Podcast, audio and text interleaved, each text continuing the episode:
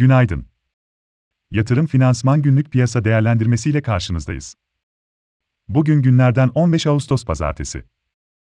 Amerika Birleşik Devletleri'nde zirvenin geride kalmış olabileceğine işaret eden enflasyon verileri sonrası iyimserlik korunuyor.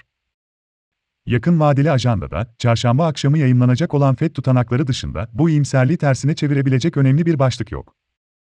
Bu nedenle küresel risk iştahındaki pozitif havanın devamını bekliyoruz.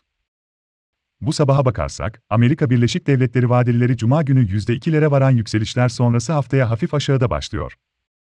Asya'da ise, Amerika Birleşik Devletleri korelasyonu daha yüksek olan Japonya'da %1 yaşan alımlar görürken, Çin'de zayıf büyüme verileri sonrası Çin Merkez Bankası'nın sürpriz gevşeme adımlarına rağmen Çin ve Hong Kong'da zayıflık görüyoruz.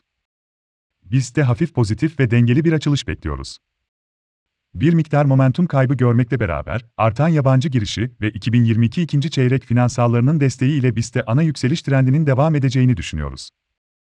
Türkiye 5 YCDS birimlerinde 900 bas puan civarından yaşanan gevşeme 650 bas puan civarında hız kesmiş durumda. BIST 100 endeksi için 2880, 2900 ve 2930 direnç, 2830, 2790 ve 2760 destek konumunda. İçeride bütçe dengesi, hazinenin 10 yıl vadeli sabit kuponlu tahvil ihracı ve BIST kapanışı sonrasında Pegasus ve Tüpraş sonuçları izlenecek. Avrupa'da veri akışı sakin, Amerika Birleşik Devletleri'nde Empire State İmalat Endeksi ve konut fiyatları endeksi takip edilecek. Yatırım finansman olarak bol kazançlı bir gün dileriz.